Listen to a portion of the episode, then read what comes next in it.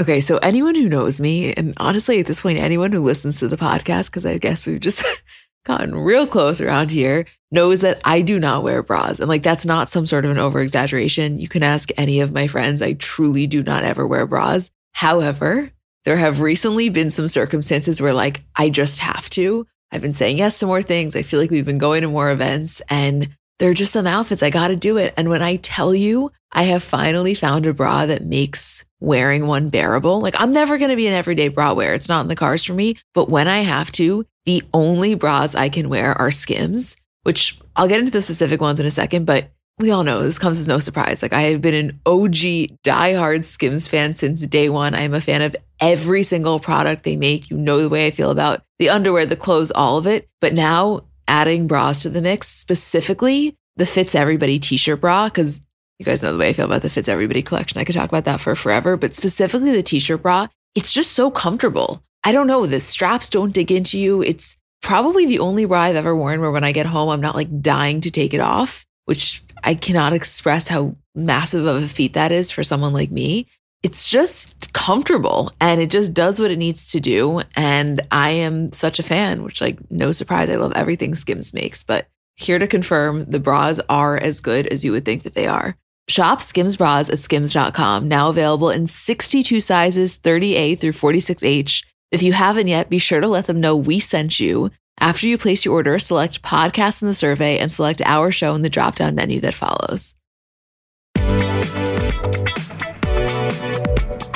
Hi, guys. I'm Emma. And I'm Julie. And we're the girls behind Comments by Celebs.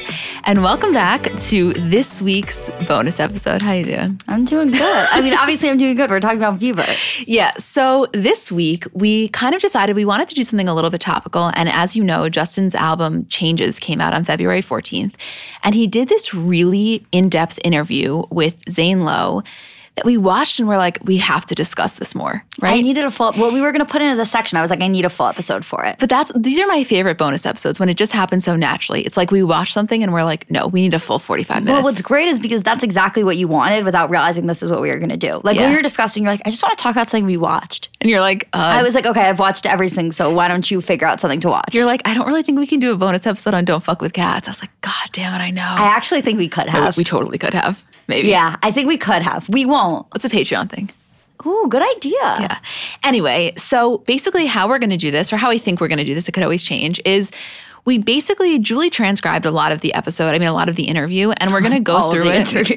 pretty much all of it, and we're going to kind of go through. You know, read some of the points, do a discussion, but for the most part, we're going to go through kind of as it happened. So, yeah. we didn't put it into our own order, is what I'm saying. No, it's it's completely chronological of the yeah. interview. So, the guy who did the interview, he's this man, Zane Lowe. He's a New Zealand radio DJ, and he hosts his own show on Apple's international radio station, Beats One. I was kind of, you know, I guess I had never heard of him, and it's a big deal for Justin to do an interview like this. But I was almost happy that I had no previous experience with this guy because it was totally, he was like a clean slate for me. Yeah, I've watched a few things that he's done, but he's he's really good at deep interviews, which is why I think Justin chose to do this. Also, Justin felt, which if you haven't watched it, I highly recommend, but also if you don't have the time, you can just listen to this. You know, you can tell that Justin felt really comfortable being there. First of all, he was literally in sweatpants, a jersey, and Vans. And he, he so good. He looked so good, I know. But he also just like I think he felt safe. The word that I'm looking for is safe. Yes. He didn't feel like this guy was looking for the clickbait headlines. He felt like this was a conversation. Right. He felt like I think Justin went into this and they talk about this a lot about like how it's not really an interview, it's more of a conversation. And I think Justin went into it knowing that he was going to be able to get out what he wanted to get out of it. Exactly. So we're going to go through it and we'll just see what happens. You ready? I'm ready. So he starts by talking about his new album and he says, quote, I feel like I'm in a cool vein, but this album is super, it's just not very deep, you know? I didn't go there like that. You know what I mean? I didn't go super deep with it. Later on in the interview, they're talking about this, which we'll get into, but basically, you know, he says that he wants to make more music about being married and that this album is just the first he wrote in his first year of marriage and that there's so much more to learn about commitment and building trust. And Zane says something which I think is really true. He says, That's what's great about changes. It's a honeymoon record. It would be sort of disingenuous to start diving deeper into that situation when you're just learning about the beginning stages. Right.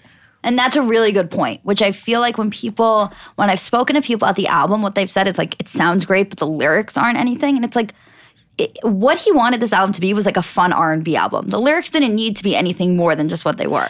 Basically, in five years' time, he's not going to be writing Yummy. You know what Right. I mean? Like Yummy was the when the, the guy said honeymoon record, I was like, you, my friend, should coin that. Yeah. You know I what I mean? mean? He, he nailed it. He yeah. nailed it. That's exactly the term.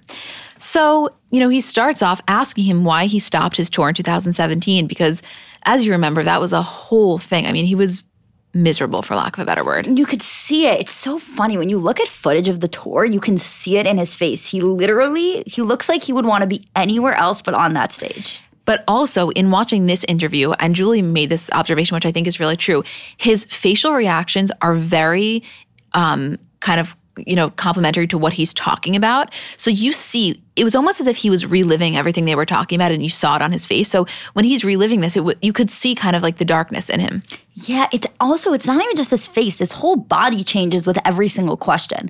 Like there are times where he's really tense and he's like bent over talking about it, and then there's other times where Zane asks him something that he's like really excited to speak about, and he kind of like loosens up. Like when he speaks about Hailey, he takes a step back and he like can sit and be loose. And then when he's talking about what he went through during like 2015 to 2017, he's hurled over again. I have to be honest, and you know, I really, really like Justin. I like really fully support him. The first couple of minutes watching this, I was a little bit annoyed is the wrong word, but I was a little bit like, come on, if you agreed to do this interview, at least Well, you could here. tell how uncomfortable he You- was. He was un- he was visibly uncomfortable, and I guess I was looking at it because of what we do from the perspective of the interviewer, and I was like, you could at least give this guy eye contact, Right. Like he's sitting here, you know what I mean? And I felt at first I was afraid that, that was going to be the entire thing. It definitely changed. So if you get through the first couple of minutes, you'll see his demeanor change. But the beginning, it was almost like he felt. It, this is how it felt. As a viewer, I felt like he was forced to be there, and that clearly wasn't the case. But in the beginning, I was like, dude, come on. What it kind of also came off as, and which is probably what happened, is that I felt like until he got comfortable with it, you could see that he was thinking about every single word that he was saying. Like, I think he is so scared to come off either unintelligent or come off and say something Ungrateful. ungrateful or say something that he doesn't mean that could be misconstrued. So it's like every single word that came out of his mouth, he it felt like he was thinking thoroughly about, and it Yeah. like made him very tense. I so agree with you. So, anyway, in terms of the tour, why he stopped, he said, you know, he was emotionally and physically tired. And on top of that, he was sick and he didn't know it at the time, which of course was the Epstein Barr and the Lyme's disease. And he said, he's like, listen, I was. You know, eating really well. I was doing everything that I was needed to do. he's, like, having salmon twice a day, like as if that was the. He, he said it as if people say broccoli. You know what I mean? As if that was the pinnacle of health. As if salmon was penicillin. Yes, exactly. It- It's, it's like how someone would say, "No, I was drinking 100 ounces of water." He was like, "I was Right, having I my was salmon twice sa- a day." He was like the mom in a Cinderella story on her diet. I'm doing everything right. I'm having two salmon a day. so it's like my dad when he says, "Like, no, I just had like three sandwiches today, but they were not white bread." Yeah, exactly. So. Anyway, Zane starts and he said, It's clear to anyone who hears this album and also to anyone who takes an interest in your life as a fan that the two of you, meaning him and Hailey, have found a really important bond and this marriage has been a hugely important development in your life. Which, by the way, I know I said this in the beginning, but there's going to be reading it. We just have to. lot of reading. Yeah, but then we'll discuss. And Justin said, It's been a really big reason why I'm coming back and why I'm successful at this. She's definitely the reason. There'd be no story without her. She just ties it all together. I mean, she's giving substance to talk about. She's the person that I'm learning to love unconditionally and start a family with. So, regardless if I sell another record, I have a lot of peace just knowing that I have the rest of my life to build a relationship with a solid foundation of trust and patience and all the things that go into building a healthy relationship. Listen, he's not telling us something that we don't know.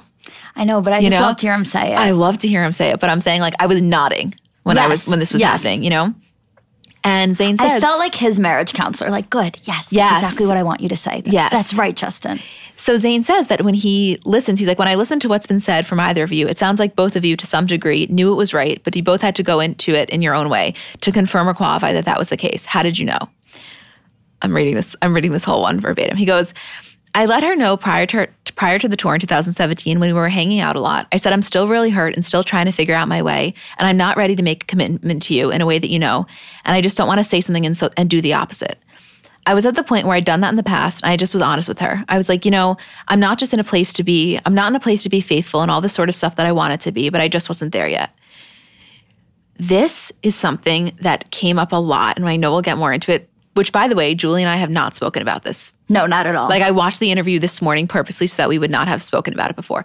But this, because if you had watched it last night, there's no way that we would have not spoken about it. yeah, exactly. Because I was dying to speak about it. I it. also have to tell you that I watched it. My dad drove me into the city today. what did he think? Well, I put it on the thing. So when he was just hearing it, he obviously was watching the road. But after, he's like, wow, I didn't know that about his parents. I didn't know he was so religious. Like he was really, he got a lot out of it. Ah, I love that. I love that for your dad. It was very, a very educational experience. yeah, that's great. I know. That's Thanks. good. Thanks. That's good. He needed that. He, he did need it. and I felt like Justin needed your dad's validation.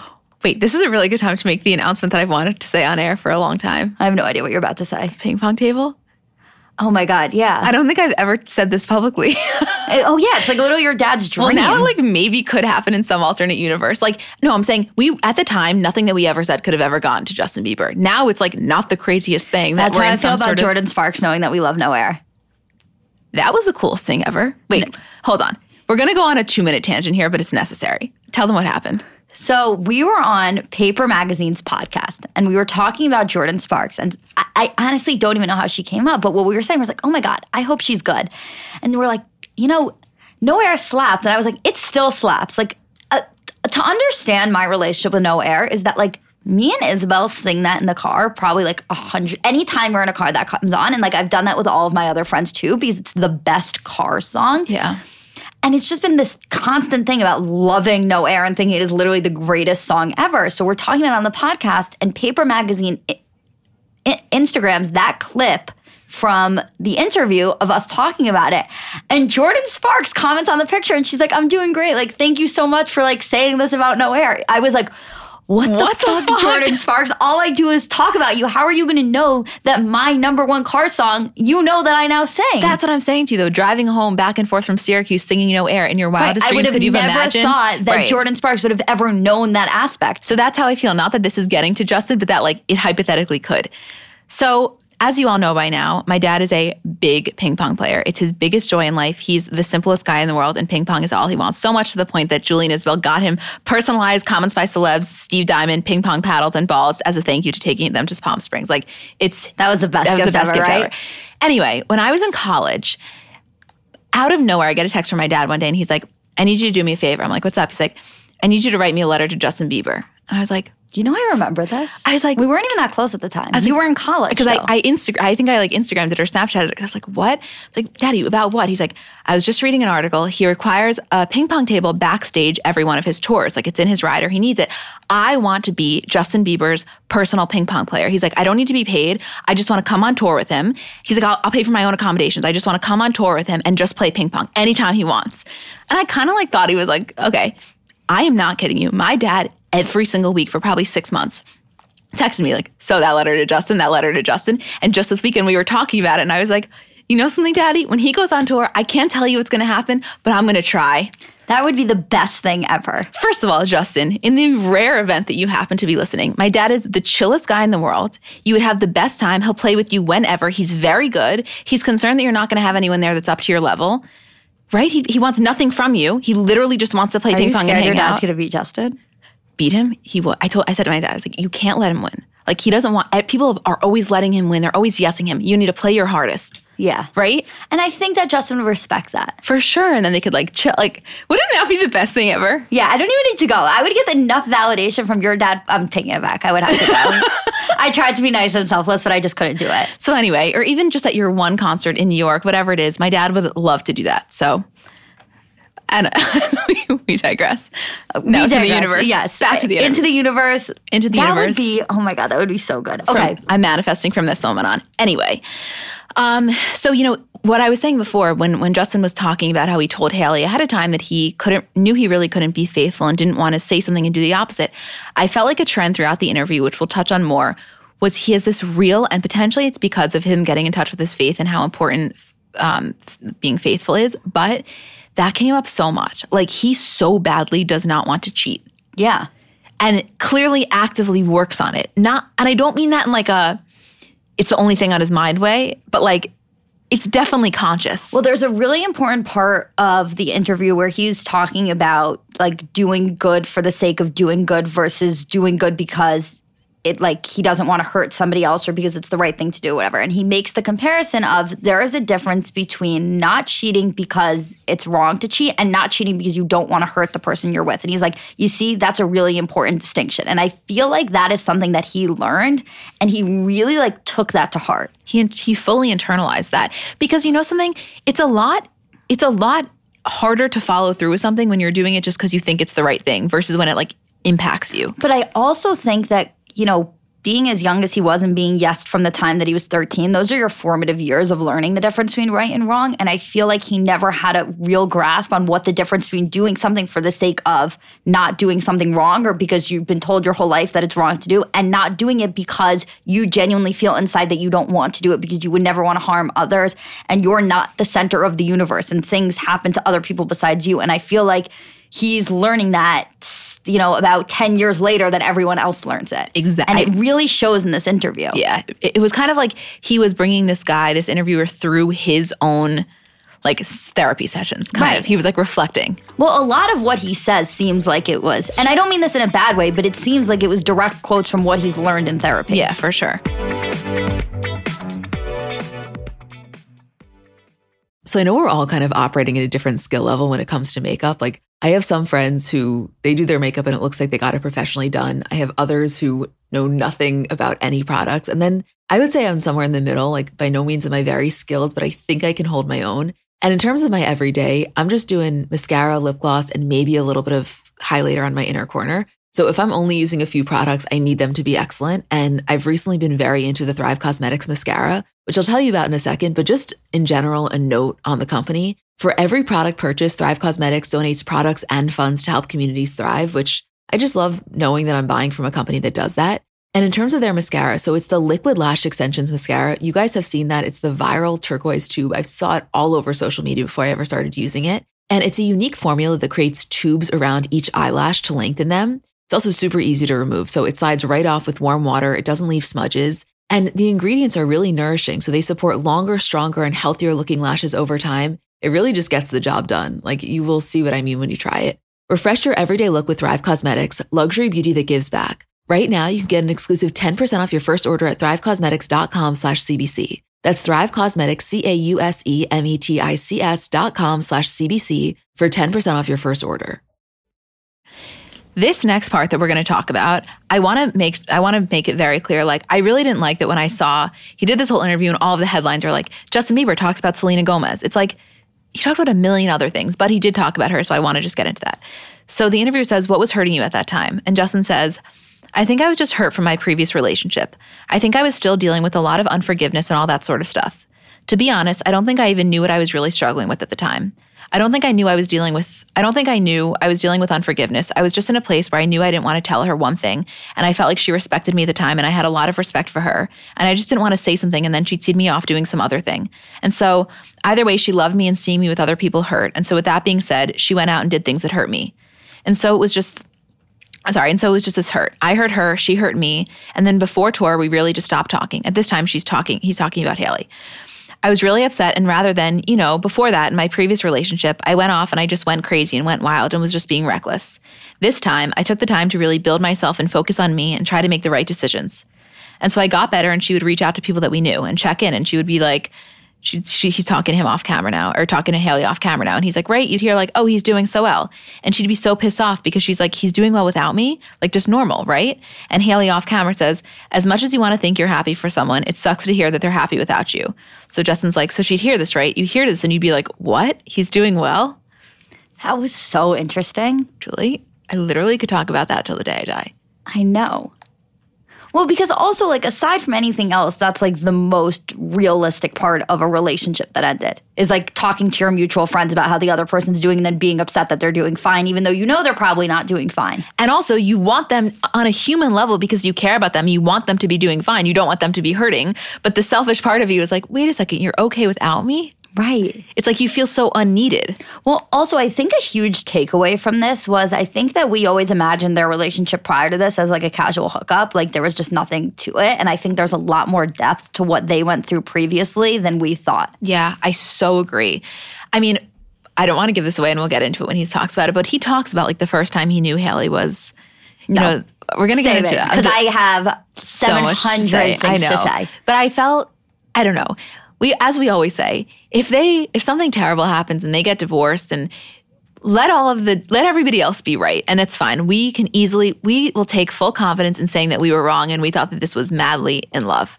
Um, yeah, they're not getting divorced. But you know what I mean? Like, I'll take that fall. Yeah, fine. I don't, give. care. I don't care. I love this. It's kind of how we feel about Cardi and Offset. We'll, we'll No, say that they're soulmates. people are soulmates. We're gonna say there's no way Cardi and Offset just got put on this earth, happened to have exactly their personalities, and they weren't meant to find each Yeah, other. that's how we feel about Hailey and Justin. And if all hell, if all goes to hell, we stand firm that we still thought it. That's how. Yeah, exactly. Em. So this is when he really talks about how you know at this time during tour and right before tour, he really got into in touch with his faith. And in total honesty, like n- neither of us are really very, I would say, religious people. Like we feel rooted in Judaism, but it's not something that we're thinking about daily. Right. And he really, he, you know, um, gives credits this as what kind of changed him and like all of his faith. And he he makes a really important distinction later on. And like, I'm not by any means trying to push this down anyone's throat because I think that's a common misconception. He's like, I'm just saying that this helped me. And if anybody else is in the same boat, maybe it can help you, kind of thing. Right. He talks about it more, you know, being religious as more of a recovery program than anything else. Like Yeah. he he knows that it helped him personally pull him out of a really dark time. And I think that it's a really important distinction of the way you view religion when it affects you personally versus how you want it to affect other people. Exactly. So, you know, and Zane asks him, he's like, listen, you know, if you never got in touch with Jesus, which really ultimately led to your reconciliation with Hailey, like, do you think that the person you were then was on a path of self destruction? And he kind of phrased that very carefully. He was choosing his words carefully. And Justin flat out was like, yeah, I think it's very possible that I wouldn't have been alive, Yeah, he said it was really, really dark. which we learned in the changes. Uh, Well, yeah, because we didn't realize how dark it was. yeah. They did a really I, mean, in seasons. in seasons. I, I don't want to say they did a good job of hiding it, but they did a professional job of hiding. Like we knew he was going through stuff. Obviously, you can tell by his behavior.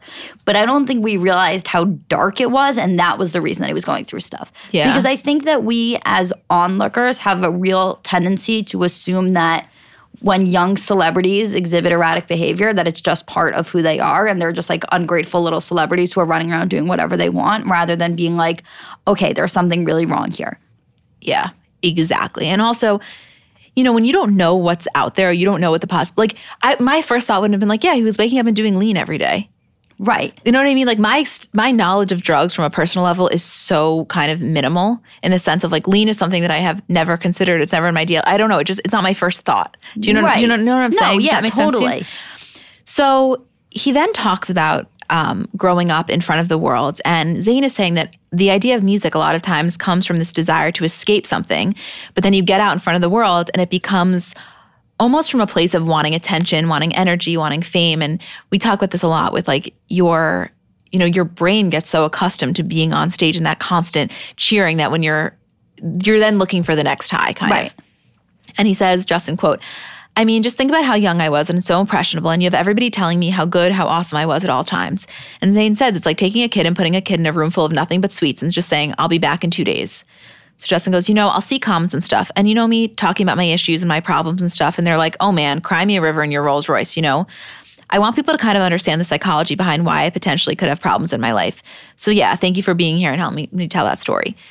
This was a moment where I think he, one, the interview shifted yeah because he like broke the like I know this is not the term here. and Don't worry, we won't get into our argument. So I know I don't mean breaking the fourth wall because it was broken to start with, but like he talked about the interview within the interview. Like he was like, "Yeah, this is really cool that I'm getting to explore and explain this in the way that I am." Well, I think he felt really validated by Zane saying it because I think that something that's happened to Justin is that he knows his feelings are real and he knows that, you know, through therapy, that what he felt was real. And, you know, through what Hailey has comforted him with, he knows that his feelings and his psychology behind what he felt was real to him. But I think to have somebody else who, you know, is familiar with the industry and familiar with music and familiar with other artists to say to him, like, what you feel is real and it's also what a lot of other people go through and it's not invalid for you to f- not feel that way just because you have money or just because you have a career Which that's what you and I talk about all the time with this kind of stuff. It's like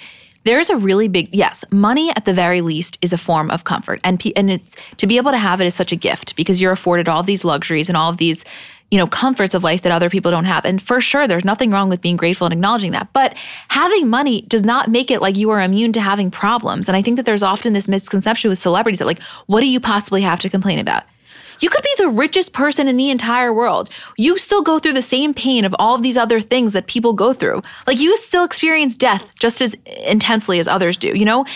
Like it doesn't, I, for, I think some people expect that it's some coating over your entire life and it just doesn't work like that. I also think Justin is a really interesting case study in this because it's not like he's somebody who kind of grinded his whole life and knew what he was getting into and wanted this so badly. And it was like he was working for it for years and years and finally got it. Like he was 13 years old. When you're 13 and you're posting videos on YouTube and you get discovered one day and you're in a meeting with Usher the next and you're on a world tour a week later, like you don't, no one's sitting there and giving you the tools to be able to say, like, okay, in eight years, am I going to be happy with this decision? What is this going to do to me mentally? You don't, you're, you don't have the capability, the capacity to think that decision through.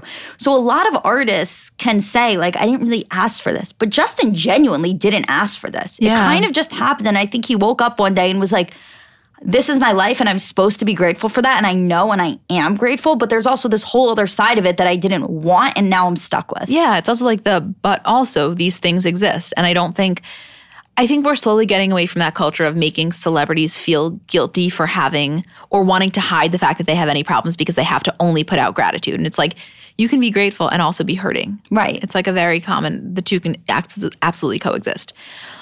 Okay, Best part of the interview. Best part of the fucking interview. So Zane says, and by the way, I, am sure you've picked it up by now. Hailey is sitting right there. So you see him talking her off camera and you can tell that she's in the room. So Zane says, when did you realize it was time for you to reconnect with Hailey? I just felt there was a lot of resolution in my life. I'd seen her at an event. I see I saw I've seen her with the baby and something just clicked and I was like, wow, she's the one. I kind of decluttered some of my past and I was able to see really clearly. And I just seen her across the room. She was holding a baby and I had just seen the nurturing look in her eyes towards this baby. And I was like, I want the mother of my children to look at a baby the way she was and just the way she was carrying it. And I just had seen something so special and I was like, I want that. And I knew she could offer that to me. Fuck me up. By the way, I cried at that part. Can I tell you why though? Why? I just feel like I'm always with a baby. Like, so what? I just like the one time I was holding a baby, it wasn't with Justin. Like, if I was in that room holding a baby, would that be me right now? I Would. I be fucking off camera?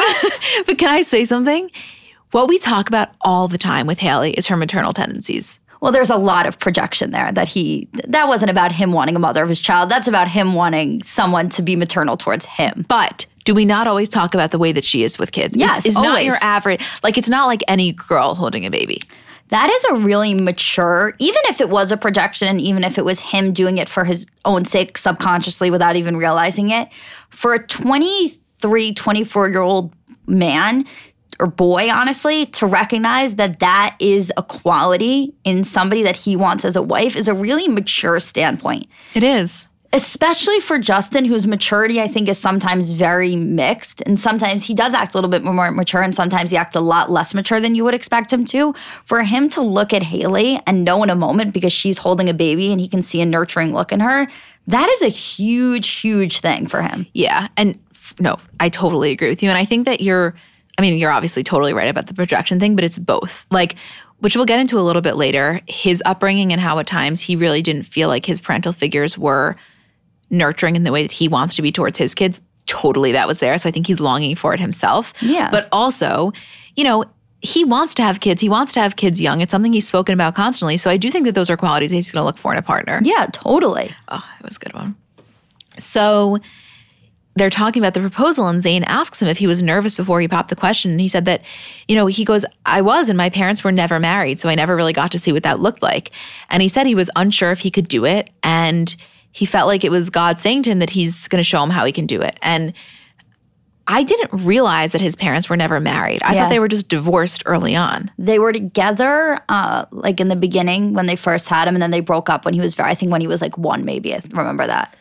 I let's just this wasn't in the interview, but we did a little bit of additional research because I felt like it was important to bring some context here. So, you know, he talks a little bit about his relationship with his parents and saying that, you know, his dad's married, he's doing a great job. And Zane asks if he feels like he can sit down with his parents and have a conversation where he's really open with them. And Justin says that he's in the process of getting there, but right now, all he wants for them is to play the role in his life as mom and dad. Let's go. I feel like it's important to just yeah, give a let's little. give a little background on his parents. So, his parents, when they had him, his dad was 19 and his mom was 18. And his mom wrote a book where she kind of outlines a lot of the struggles that she's had in her life. And she says that her childhood was dominated by sexual abuse and violence, and she was first molested around age three. And from everyone, it was a male babysitter, the grandfather of one of her friends, and some of the neighborhood kids. And she talks about this abuse happening from the time she was three until she was 14, followed by an incident of date rape at age 15. She says, quote, I was sexually violated so many times that as the years went by, it began to feel normal. It's a strange marriage, knowing something is wrong, yet at the same time finding it familiar and commonplace. That's like a really powerful statement. Yeah. Like, I we're do, we're going through all this because Justin alluded to it, but he didn't say specifics about like the struggles that his parents have had in their lives and why potentially they, why their parenting, I guess, suffered as a result of some of the unresolved trauma. I guess is part of the reason. Right.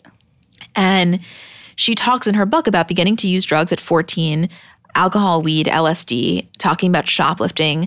She vandalized school property by starting a fire in a bathroom and she was suspended from school.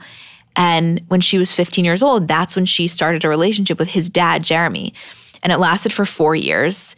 She, I mean, she left home when she was 16. At 17, she com- attempted suicide by throwing herself in front of a truck, which led to she kind of had to do like a stint in a uh, mental facility and that was the time where she really became in touch with her faith right that's when she credits like becoming a christian Right. she had a really heavy like it's yeah, not easy It's a lot. so after her release from this mental hospital she rekindled friendships that kind of weren't uh, didn't help her in becoming Right. faithful.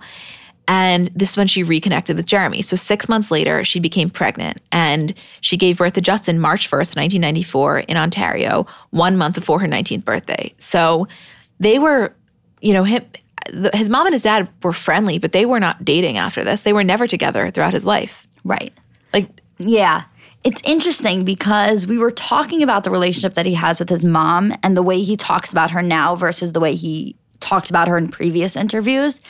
And if you remember from like the Never Say Never days and a little bit earlier, Justin wouldn't do an interview without bringing up his mom. He wrote a song about her. He talked about, you know, how she was this amazing single mom. And, I, and of course, that's still true. This amazing single mom who was such a power in his life and such a force in his life and really helped him navigate and really credits so much of his childhood to her and so much of the person that he is to her and her strength. But when he talks about her now, it's very interesting. He doesn't say a whole lot and he doesn't allude to positive things. Not that he's saying negative things about her, but he talks about a lot of dysfunction and a lot of um, not feeling maybe secure in his home. And what we were saying, we were talking about this earlier, was that it sounds like you know, from all this healing that he's done, from what he went through, that a lot of stuff about his childhood probably came out in therapy. And it feels like he's dealing with that now. And it sounds like there's this air of resentment there or something along those lines. It just feels different the way he talks about her. Yeah, I don't even know if it's resentment as much as it is clarity.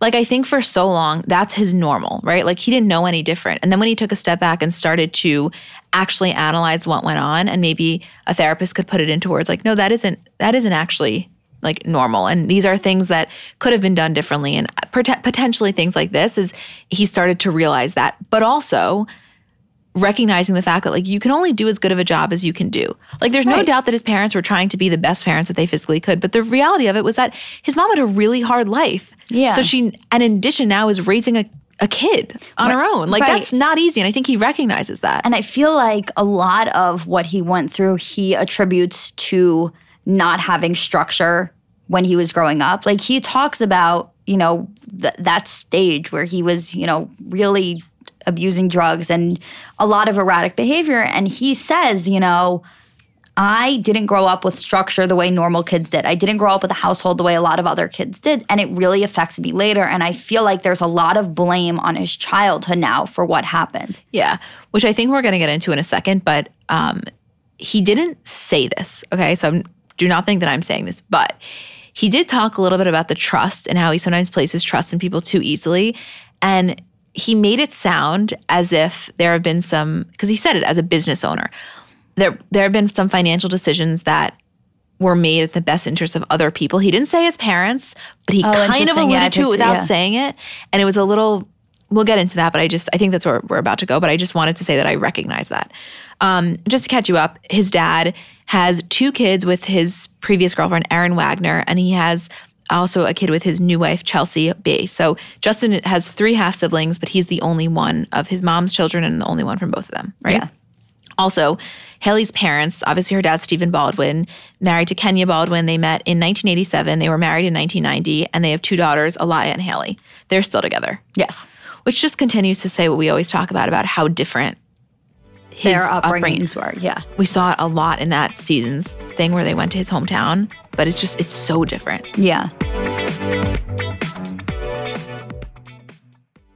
Let's talk about something near and dear to our hearts our furry companions. Life is full of unexpected twists, just like the ones we love to uncover about our favorite celebs. But sometimes those twists involve our four legged friends. Imagine navigating the unpredictable world of pet parenthood, where every day is a new adventure. Our partner, Spot Pet Insurance, wants to share a message to help make sure you're prepared for any unexpected curveballs, whether it's a sudden illness or an unplanned trip to the vet. Spot Pet Insurance can be your secret weapon against the unexpected. With Spot, you can get up to 90% cash back on eligible vet bills, helping you with those surprising expenses that seem to pop up when you least expect them. But wait, there's more. Spot Pet Insurance plans go beyond just offering coverage for accidents and illnesses. You can enhance your plan with their preventive care benefit, ensuring that routine wellness, vaccines, and more can be covered too. Head over to spotpet.com today to get a quote instantly. Trust us, it's the easiest thing you'll do to help secure the well being of your dog or cat. Visit www.spotpet.com today. Paid ad from Spot Pet Insurance. Waiting periods, annual deductible, coinsurance, benefit limits, and exclusions may apply. For all terms, visit spotpetins.com slash sample hyphen policy. Insurance plans are underwritten by either Independence American Insurance Company or United States Fire Insurance Company and produced by Spot Pet Insurance Services, LLC. So he's talking about kind of navigating trust and how he has issues with trusting people, but that there are times that he's almost too trusting. And he said he's been taken advantage of and he's working on navigating all of it. Quote, I'm just trying to figure out how to navigate being married. I'm freaking married now and I got the best wife in the world and supports me through so much. I'm really honored to be your husband. I love that line. Listen, they're madly in love. I don't care what anybody says. No, duh. right? Duh. Right? Yes. So Zane then asks him about how he knew he wanted to make music again. And we saw this in the in seasons. Yeah. It was the I think we said this a couple weeks ago, but it was when he was on stage with Ariana Grande at Coachella and everybody's reaction to him being on stage and him feeling so comfortable and so alive and it being such a positive experience as opposed to the negative kind of like almost like obligatory way that he felt in 2017 is like that's when he felt reinvigorated. Right. And there was a lot of validation from being on the stage. And I think he had this fear of when he went through this this stage previously that everyone hated him and that no one wanted to see him on stage again. And when he got back on stage and saw the reception that he got, he realized that, you know, there was that fear element, but he could do it. And it's very similar to um and I can't believe I'm referencing this. It's very similar to when Taylor Swift talks about in the documentary, where she was like, I went away for a year because I thought everyone hated me and I thought that's what they wanted. It's a very similar thing. And he, and you know, we never talk about with this that's really interesting is that when he was on stage at Coachella, he says, album coming soon. And it's only now that I'm realizing that was a split second decision to make that announcement because he didn't think about it before. He got on that stage and he got that feeling back and was like, I'm ready to do this again. That happened in literally a, a moment. And that's when Allison says, like, when he got off stage, that's when I knew he was serious. He wasn't Yeah. fucking around this time. Right, because Allison, Allison says, like, he got off stage and he was like, okay, sign me up for vocal co- coaching, sign me up for this class, sign me up for this training. And she was like, when I knew he was willing to put in the work, that's why I knew he was willing to do it. Yeah. Um, I want you to talk about this moment. Yes. He, Zane asks him about the special moment that he came face to face with Billie Eilish, who is very clearly dealing with this exact same thing. It's like a public explosion of success and fame. And Zane asks him what was going through his mind when he saw her standing there. And what it's really interesting because if you so if you see the video, there's this moment when they both recognize each other. And Billie talks about this. She said in her carpool karaoke where she's like, I would know the outline of his body anywhere. And Billie grew up the biggest Justin Bieber fan. You know, posters all over her room. She was the original, like she was like us growing up. She was a Justin Bieber diehard fan. like you. Like me, not us, sorry. Projecting a little. That's what I had a wall of Bieber in my room. I can't believe your mom let you put that tape on the wall. I know, I can't believe it either. Oh, yeah. Um, anyway, so there's this moment where they both see each other and they both just stop and they're staring at each other. Neither of them move towards each other. And Zane asks him what was going through her head at that moment. And he, Justin says, I just wanted to protect that moment. Which was so interesting. Like, because the way he was talking about it was like, you don't get a do over at meeting your hero. And that's how he perceived that moment that this was a really important moment in Billie's life, that she was finally meeting him. And he was like, I wanted to protect that moment as much as possible because you don't get to do that again. I was blown away by his level of being present in that moment. Me too. Like I was blown away. It's not like he was talking about this in retrospect. It's not like he was saying, I now recognize how big of a deal that was. He was saying when he was standing there, he recognized the magnitude of that moment and he was doing everything in his power to make sure that it was like as as like sanctify it kind of, you know? Right, as special for her as it Yeah. could be. And this is when he starts getting emotional and he's talking about, first of all, what he says about Kobe. And he's like, I just realized, like, especially in retrospect with the whole Kobe situation, is that like you don't get moments again. Like they're they're very fleeting and you have one chance at things and you really have to take advantage of those moments. And she he says he just like he wanted to be a good example for Billie. And Zane asks him, Do you feel protective over her? And he says, Do want me to you want to read read it? Yeah.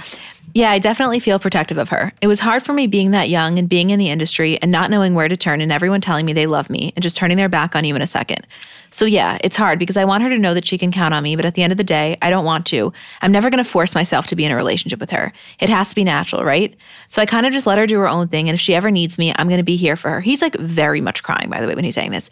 He goes, but yeah, just protecting those moments because people take for granted encounters. So yeah, I just want to protect her. I don't want her to lose it. I don't want her to go through anything I went through. I don't wish that upon anybody. So yeah, if she ever needs me, I'm just a call away. so he's really crying here and i think this is another moment of like a lot of projection where a lot of people were like i, I, I saw a lot of people commenting on billie's post because she had instagrammed this part of the interview and a lot of people commenting and thought it was a little weird that he was crying about her and all these things and i think that it was so you know she was a stand-in for what he was feeling and Exactly. he didn't have that person. And that's not to say he didn't have people in the industry that were guiding him, but I think that he felt a severe lack of you know, he had Scooter, but Scooter's not a musician. Scooter doesn't know what it's like to get that dopamine high from being on stage and presenting and having every single person tell you they love you.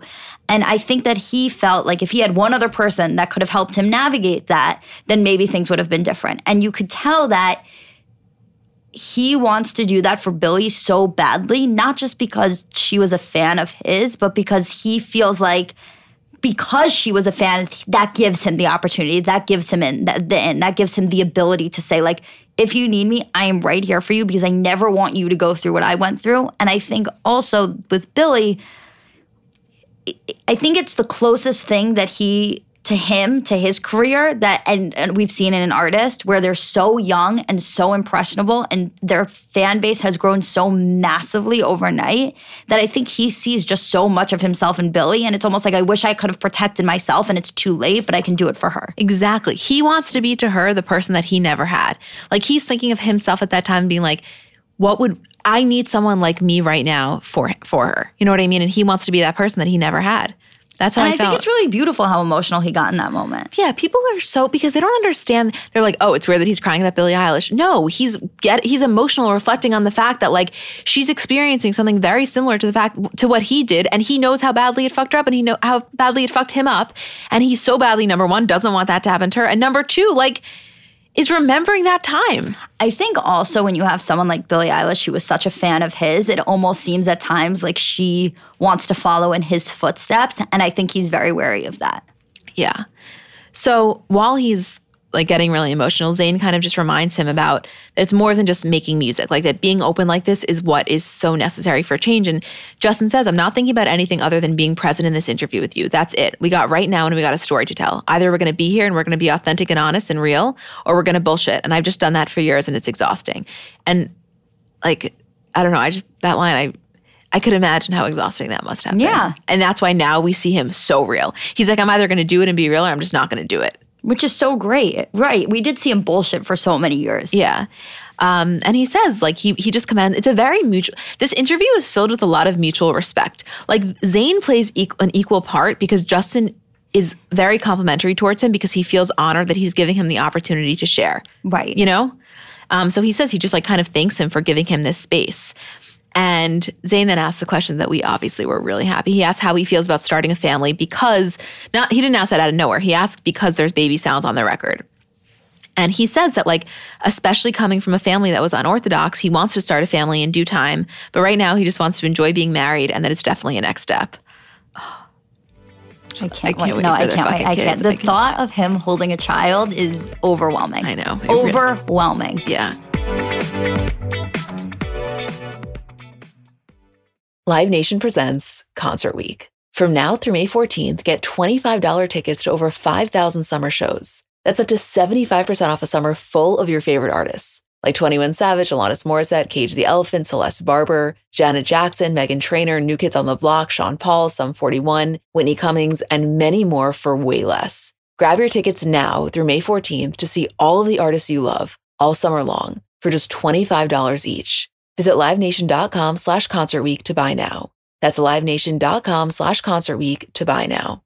50 high school senior girls descend on Mobile, Alabama every summer to compete for a massive cash prize. It isn't Survivor, it's one of America's most lucrative scholarship competitions for teen girls. It's been around for seven decades. Now you'll hear what took place behind the scenes. From Pineapple Street Studios and Wondery comes The Competition. Host Shima Oliai was Nevada's contestant 20 years ago. Now she's returning as a judge to find out what two weeks with 50 of the country's most ambitious teens can tell us about girlhood in America. What happens when the competitors are thrown into the deep end with the best and brightest? And how does surviving the competition prepare them for everything that comes after? Follow the competition on the Wondery app or wherever you get your podcasts. You can binge all episodes of the competition early and ad-free right now by joining Wondery Plus.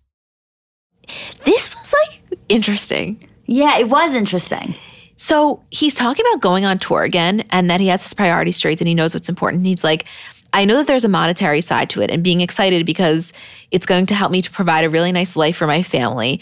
But I also understand that they'll be on tour with there are people be on tour with us that aren't making as much money. And, you know, he wants to make sure that all of those people are heard and listened to and their inputs are valued. And I really, there were two parts of this that I thought were interesting. One was I really liked that he was talking about putting so much thought into making it a positive work environment for his entire team, and how like all tours start out as start out as great, and then they kind of go to shit because of the negativity that comes up. And Right. he like wanted to make a conscious effort to not.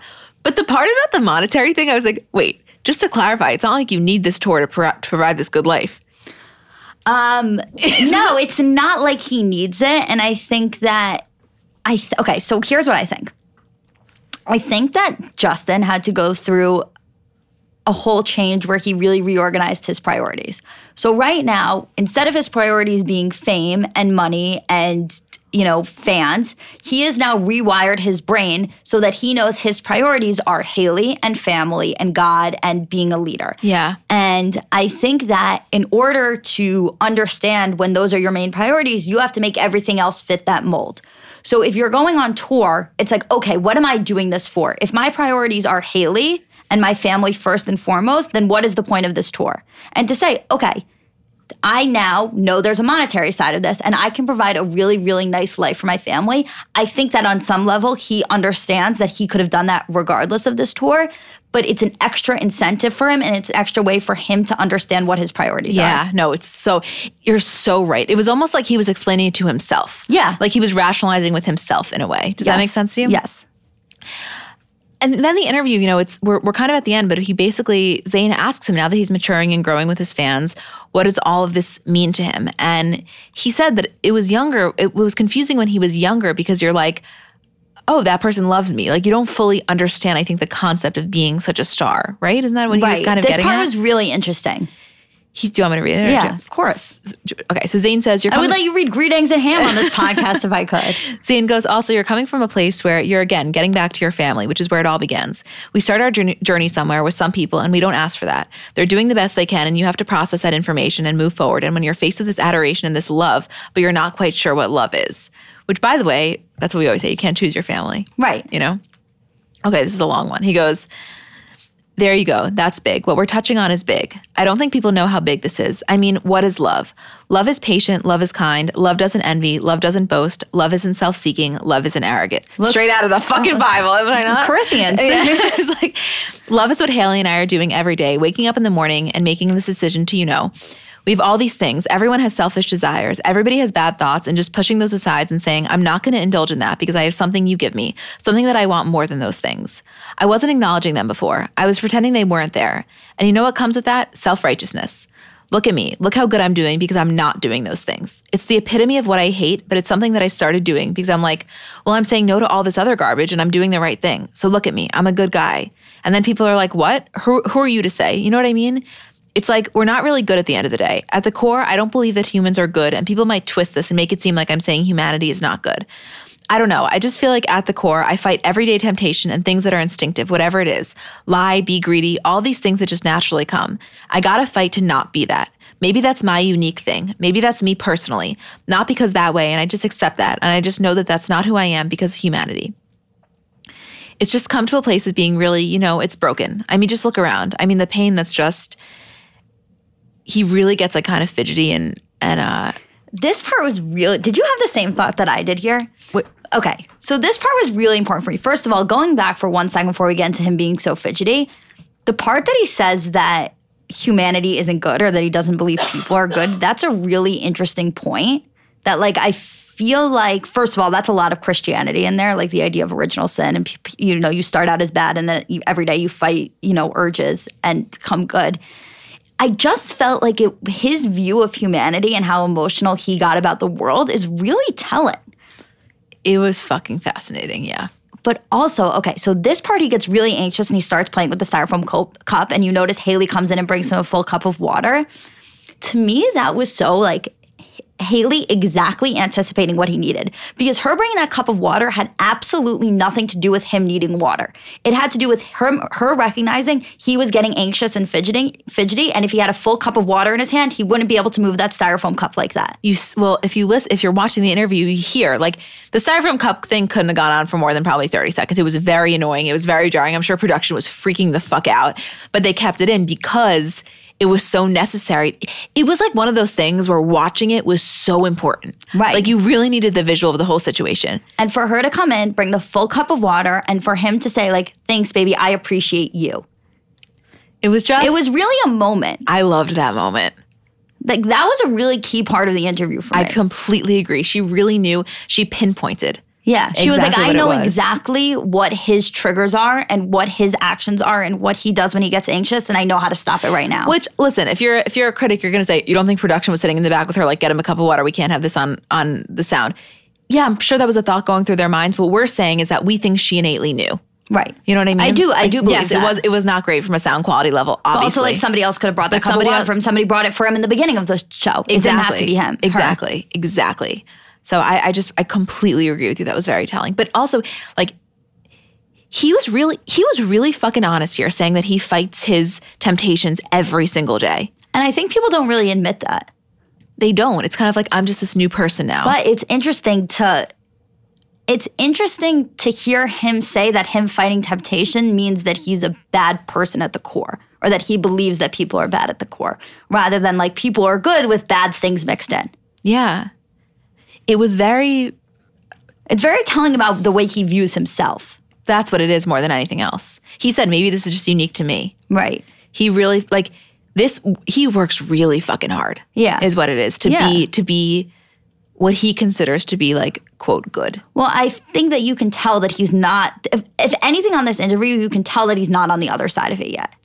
Oh no. No. He is so in it. But I think that he wants you to know that. He does. He literally says, "I'm in the. I'm being as present as one could possibly be here." He's.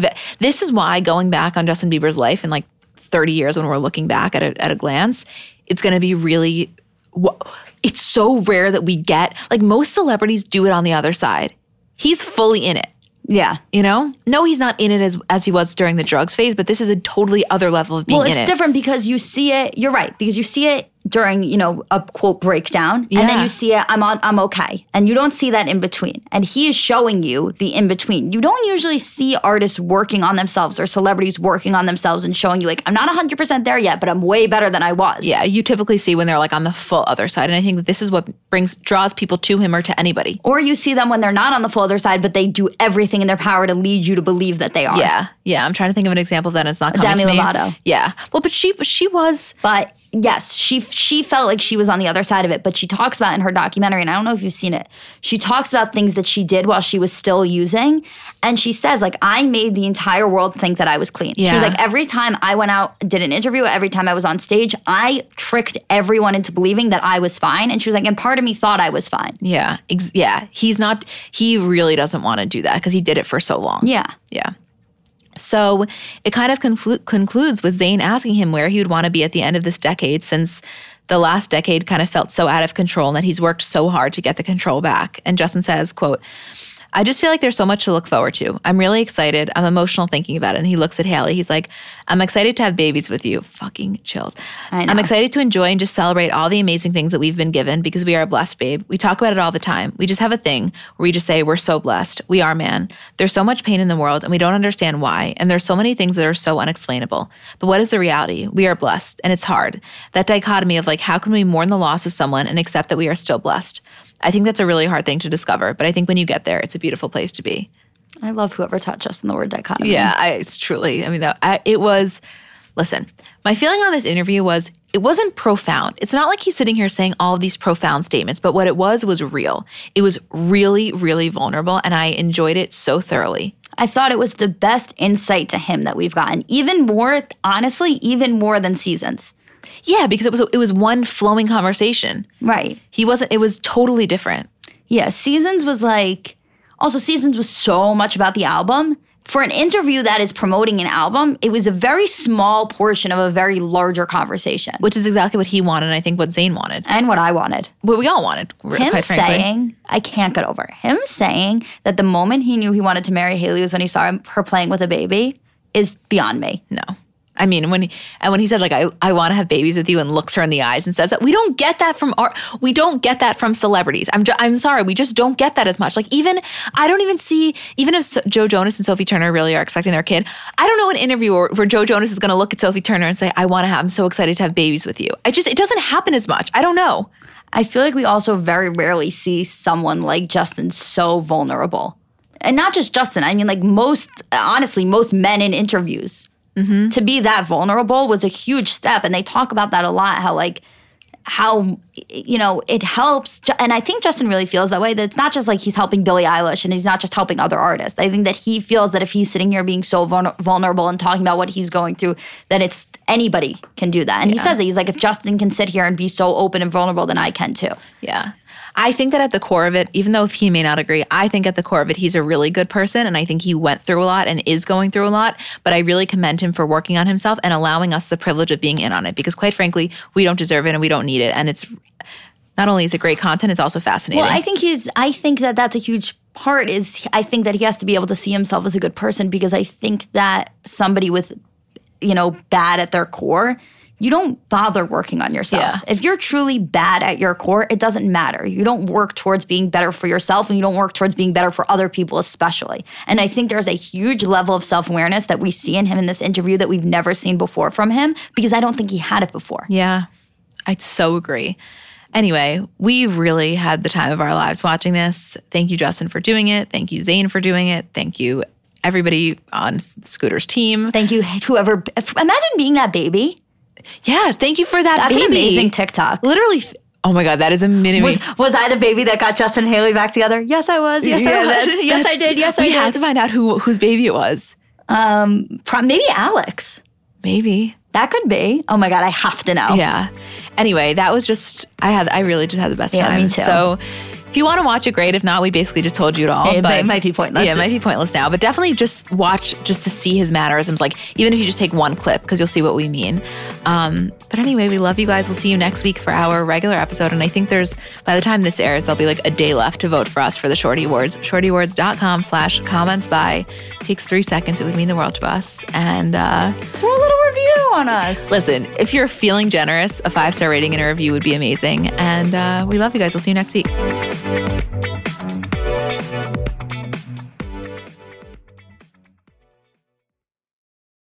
So I'm a big fan of transparency across all aspects of life. Like, generally speaking, there's pretty much nothing I wouldn't rather be told straight up. But specifically when I'm buying something or paying for a service, I just want to know what I'm getting myself into. And oftentimes there can be so much nonsense or so much yada yada. For example, sneaky terms hidden in the fine print of contracts, or bills that randomly go up without properly alerting you, or budget airlines with cheap fares but then exorbitant fees to make up for it elsewhere. And we just should not need to be dealing with this type of yada yada in our lives. And yes, you could read every single word of every single contract, and that's one way of avoiding it. Or you can go with the trusted brand like Metro by T Mobile that helps you to get ahead and not pull you back. That's right. You don't take yada yada from life, so don't take yada yada from your wireless provider. Metro by T Mobile has no contracts, no credit checks, no surprises, and nada yada yada, which honestly gives so much peace of mind. Like, you shouldn't have to compromise for an okay option with sacrifices when you really deserve that full transparency. Stop by one of over 6,000 Metro stores nationwide.